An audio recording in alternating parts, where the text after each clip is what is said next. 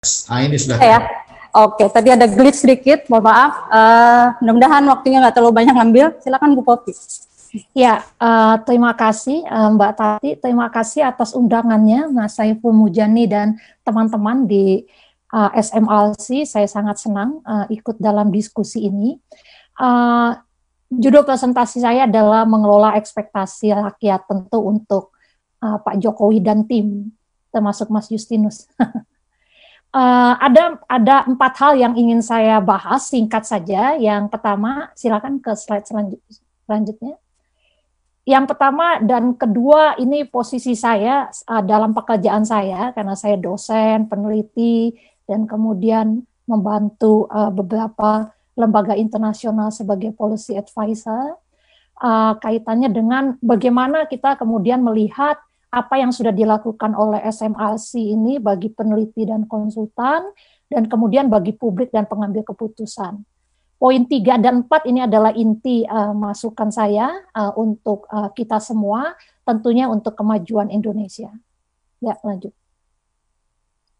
Lanjut, ya.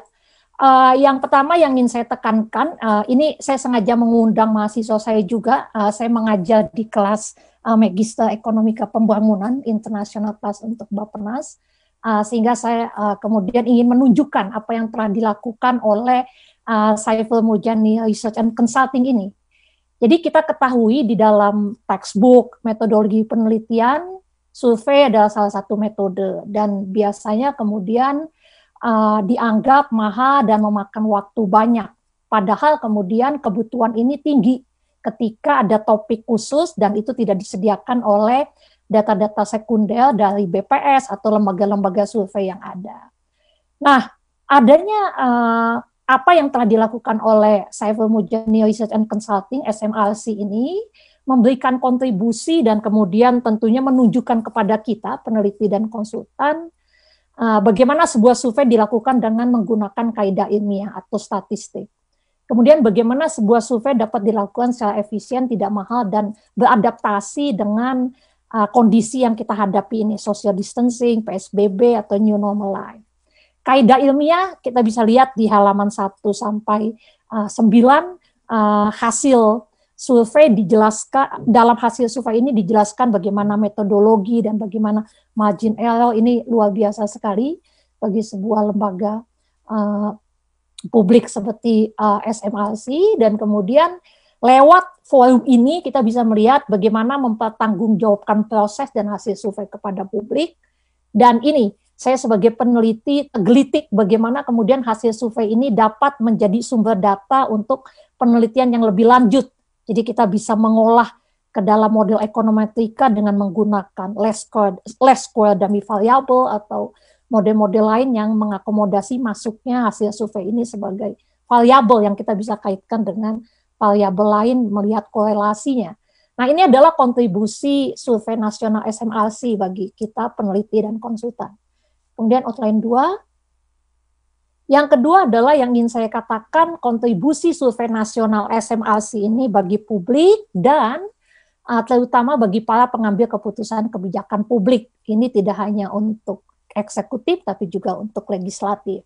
Kita tahu bahwa di setiap pengambilan keputusan kebijakan publik mensyaratkan adanya konsultasi publik. Tujuannya mengetahui respons masyarakat atau pemangku kepentingan yang terkait dan mendapatkan masukan.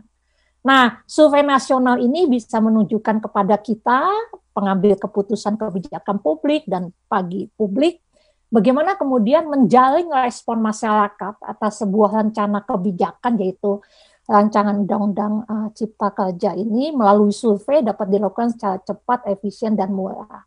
Saya sangat senang karena kemudian surveinya dilakukan melalui telepon, tapi kemudian uh, margin errornya sangat kecil. Kemudian hasil survei ini tentunya dapat menjadi referensi.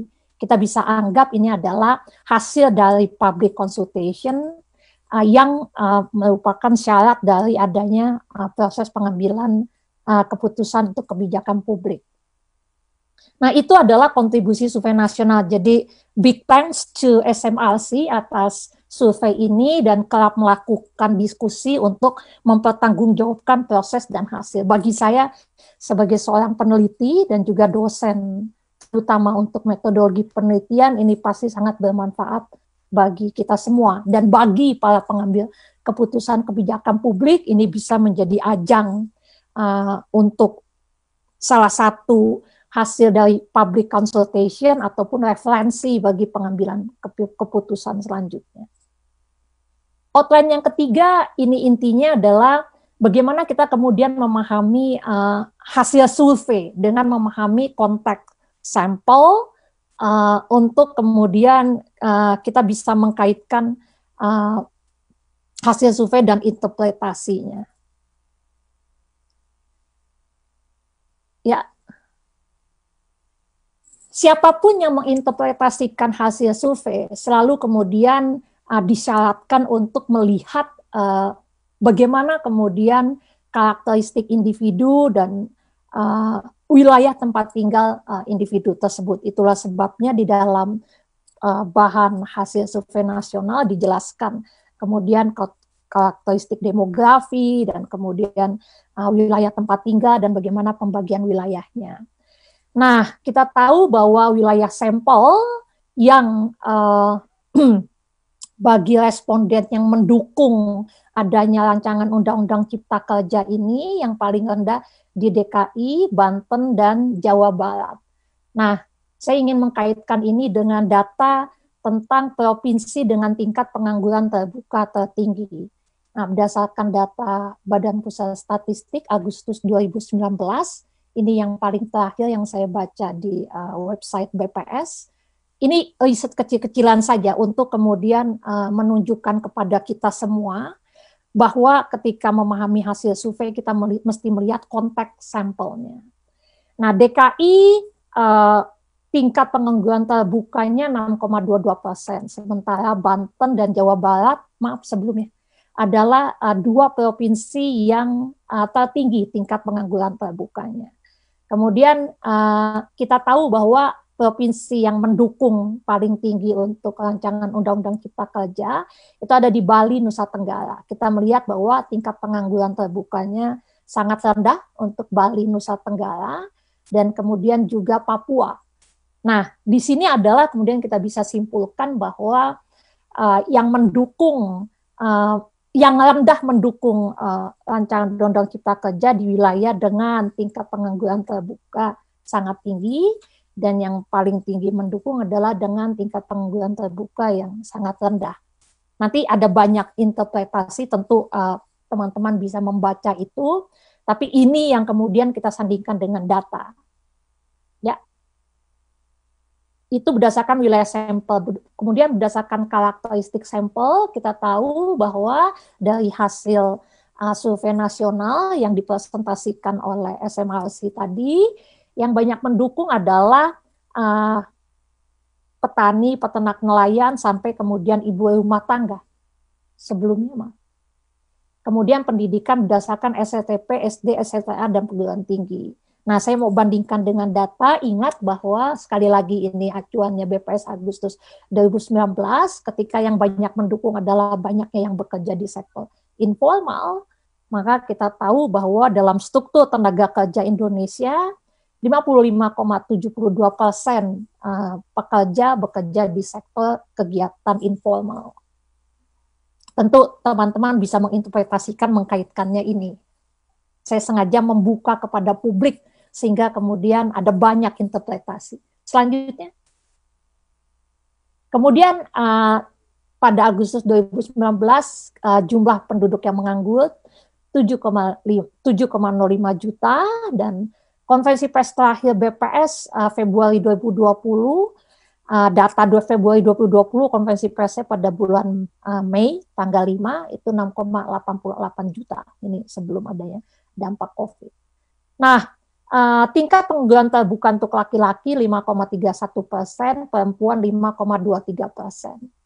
Untuk TPT tenang, uh, tingkat pengangguran terbuka yang paling tinggi terjadi untuk lulusan SMK dan yang paling dan yang kedua adalah SMA dan yang paling rendah adalah SD. Tadi kita lihat urutannya adalah yang paling mendukung mulai dari SLTP, SD, SLTA dan kemudian perguruan tinggi. Nah, ini adalah potret uh, karakteristik sampel berdasarkan struktur tenaga kerja di Indonesia. Supaya kita punya background siapa yang kemudian mendukung uh, tertinggi, rendah dan yang kemudian berdasarkan uh, karakteristik individunya.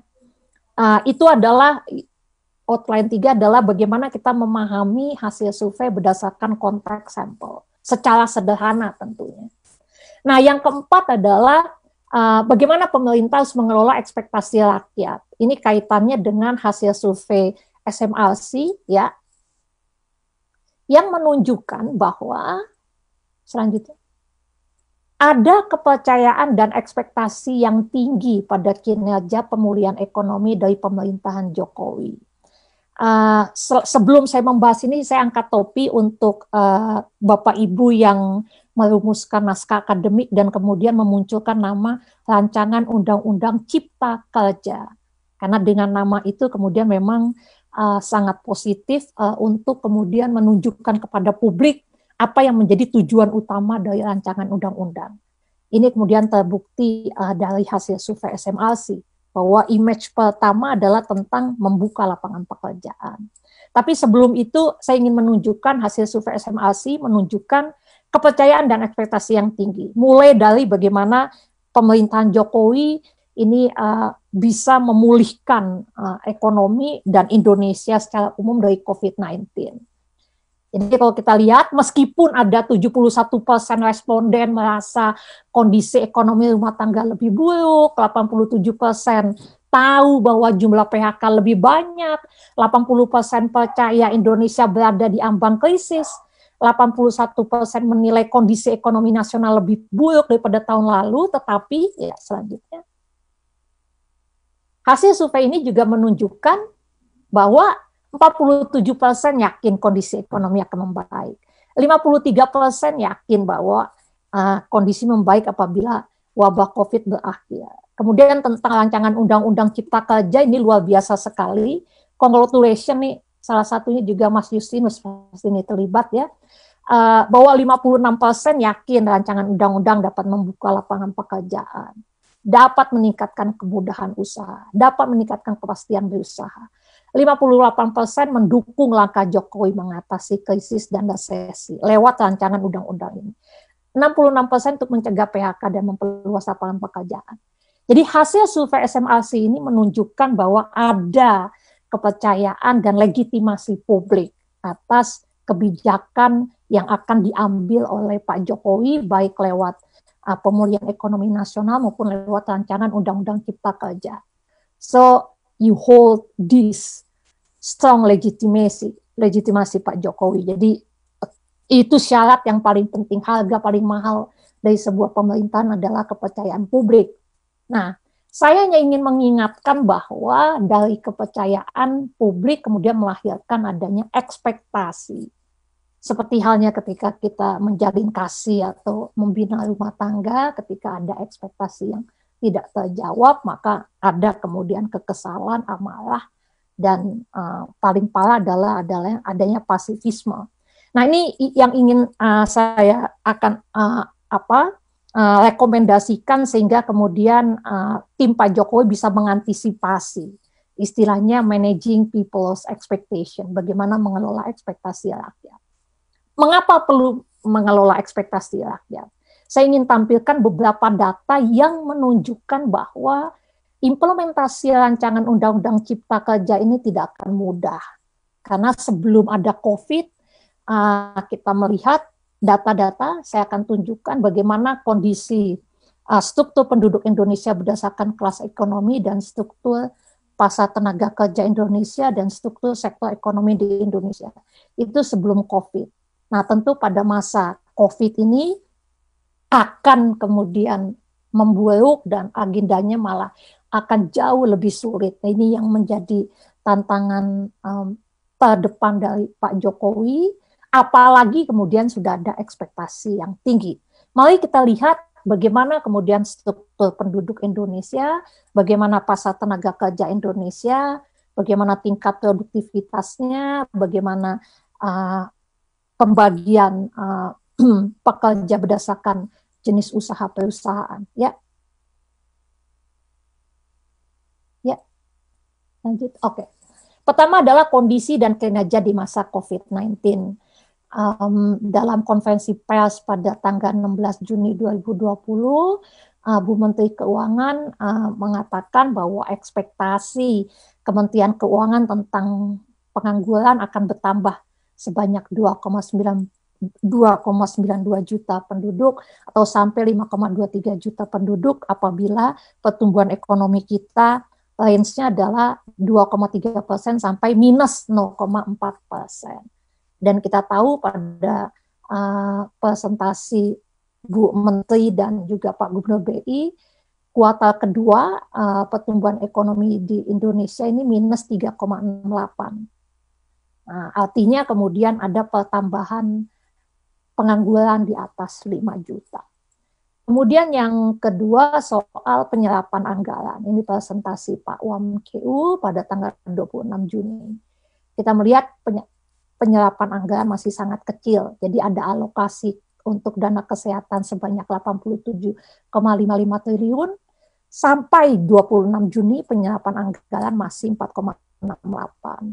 Kemudian pelindungan sosial dari 203,90 triliun penyerapannya 34,06 persen. Untuk sektor dan Pemda dari 106,11 triliun, penyerapannya 4,01 persen. UMKM penyerapannya 22,74 dari 123,46 triliun. Pembiayaan korporasi ini masih untuk BUMN 0 persen. Insentif usaha 10,14 persen. Tentu kinerja belanja ini masih sangat rendah Padahal ini sudah memasuki bulan keempat. Jadi ini ada persoalan. Lagi-lagi ketika ada ekspektasi, tapi kemudian ada persoalan kinerja, terutama soal penyerapan anggaran. Kita tahu bahwa program tidak akan jalan ketika uh, masih ada persoalan, padahal uang sudah disediakan. Ya. Kemudian hal yang lain, ya Struktur penduduk Indonesia, ini saya uh, mengacu pada World Bank Oktober 2019. Bapak Ibu bisa melihat bahwa uh, yang bawah itu adalah persentase penduduk yang miskin, kemudian yang biru muda ini adalah yang vulnerable, jadi nyaris miskin. Nah, uh, di laporan tersebut World Bank mengatakan sekali ada krisis, maka kemudian yang vulnerable itu akan jatuh miskin karena ambangnya sangat tipis terhadap uh, uh, terhadap garis kemiskinannya. Jadi kita bisa simpulkan bahwa 40% penduduk di Indonesia itu berada di posisi yang vulnerable untuk miskin. Nah, di atasnya kemudian middle class ini uh, penduduk Indonesia yang berpenghasilan uh, antara 3 sampai 5 juta dan kemudian uh, middle class. Jadi uh, ada kemudian struktur penduduk yang sangat rentan sehingga tidak hanya melihat uh, tingkat kemiskinan atau jumlah orang miskin, tapi melihat data ini bahwa uh, sampai 2018. Nah, saya memprediksikan apabila apalagi kemudian terjadi COVID. Ya. Kemudian bagaimana kemudian uh, sektor ekonomi di Indonesia? Ini yang uh, bisa kemudian membawa kita untuk lebih berhati-hati di dalam mengimplementasikan rancangan Undang-Undang Cipta Kerja. Sebab sampai pada 2017 dan itu tidak terlalu berubah sektor ekonomi di Indonesia masih didominasi oleh sektor dengan nilai tambah yang rendah ini yang paling bawah. Jadi uh, 64,53 persen ini data tahun uh, 2017 jadi uh, ini sangat mengkhawatirkan uh, sehingga kemudian sesungguhnya nilai produktivitas uh, sektor ekonomi Indonesia dikaitkan dengan nilai tambah ini masih sangat rendah. Nah, pilihannya adalah apakah kita akan melakukan transformasi harusnya, tapi ketika terjadi COVID maka saya sangat yakin tidak mungkin dilakukan transformasi struktur industri. Yang ada adalah uh, economic survival. Kemudian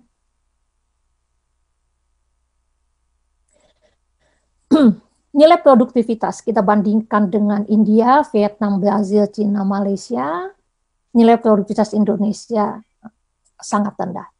total uh, nilai produktivitas dari tenaga kerja Indonesia. Ini dikaitkan dengan kualitas tenaga kerja di Indonesia. Jadi tadi sektornya masih low uh, value added services, kemudian di sini nilai produktivitasnya rendah. Jadi kenyataannya bahwa uh, labor productivity di Indonesia masih rendah. Sehingga kalau rancangan Undang-Undang Cipta Kerja mau menstimulasi tumbuhnya jenis-jenis usaha baru, uh, ada dilematis ya bahwa kemudian kita masih berhadapan dengan uh, nilai produktivitas yang rendah dan tentunya juga kemudian dikaitkan dengan tingkat pendidikan uh, tenaga kerja di Indonesia dan menumpuknya pekerja di kegiatan informal. Lanjut. Nah, ini adalah pembagian uh, sektor yang non pertanian untuk jenis usaha. Kita melihat bahwa menumpuk di waduh kok hilang presentasi saya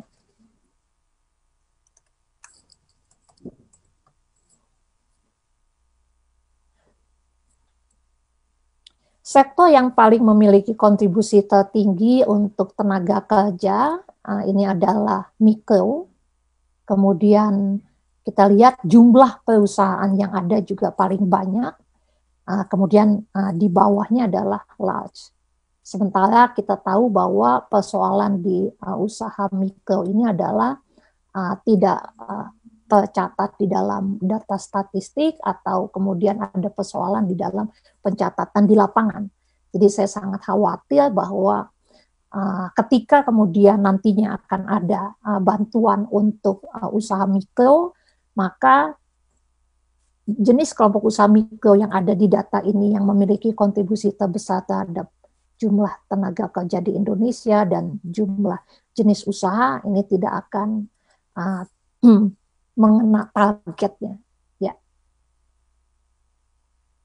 Jadi ibu bapak dengan kondisi semacam itu ada kepercayaan, ada ekspektasi tinggi. Kita bisa lihat tadi struktur kelas ekonomi, kemudian uh, bagaimana sektor ekonomi di Indonesia masih didominasi yang uh, low value added, kemudian bagaimana struktur jenis usaha sampai pada siapa yang memiliki kontribusi tertinggi, maka saran saya atau rekomendasi saya bagaimana kemudian Pak Jokowi dan tim untuk mengelola. Ini adalah agenda yang sangat besar. Legitimasi sudah dimiliki, tapi tentunya atau kepercayaan publik, tapi tentunya uh, ini akan menjadi uh, bom yang uh, tentunya bisa kemudian destruktif terhadap upaya pemulihan ekonomi ketika ekspektasi itu tidak dijawab. Nah, bagaimana kemudian uh, untuk mengelola ekspektasi? Yang pertama tentu akselerasi penyerapan anggaran untuk pemulihan dari COVID-19. Tadi kita lihat masih sangat rendah dan ini tentu sangat ditunggu karena kemudian dana sudah tersedia dan alokasinya sudah sangat jelas untuk apa dan didedikasikan untuk apa. Kemudian yang kedua, uh, sekalipun ada optimisme bahwa pertumbuhan ekonomi tidak lagi negatif sangat saya sangat yakin uh, hanya pengeluaran pemerintah lah yang bisa kemudian mendorong ada uh, tingginya uh, domestik.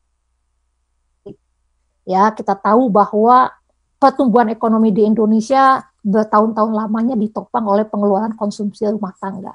Maka saya sangat merekomendasikan bahwa bantuan untuk pelindungan sosial itu masih uh, dialokasikan sampai pada akhir tahun 2021 uh, karena kita akan yakin bahwa jumlah pengangguran akan bertambah. Kita bisa lihat tadi struktur uh, tenaga kerja penduduk yang uh, vulnerable miskin maupun struktur jenis usaha dan kontribusi tenaga kerja yang ada untuk jenis usaha.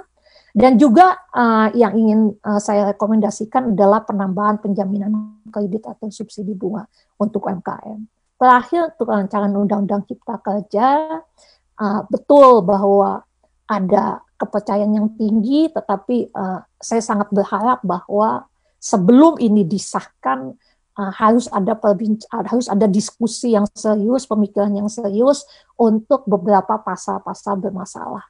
Uh, sedikit saya melakukan studi dari media maupun hasil-hasil riset yang ada. Ada beberapa yang masih dianggap bermasalah di dalam rancangan undang-undang ini, yaitu empat poin ini, ketentuan tentang perjanjian kerja waktu tertentu, ketentuan tentang outsourcing, waktu kerja pengupahan. Karena saya sangat berharap bahwa rancangan undang-undang cipta kerja ini bukan sekedar kemudian menciptakan lapangan pekerjaan, tetapi lapangan pekerjaan yang layak bagi masyarakat Indonesia bukan hanya soal bagaimana bisa bertahan, tapi bagaimana kemudian adanya kelayakan hidup bagi seluruh rakyat Indonesia. Demikian Mbak Tati yang menjadi uh, poin saya di dalam respons hasil survei nasional. Congratulations okay. untuk SMRC.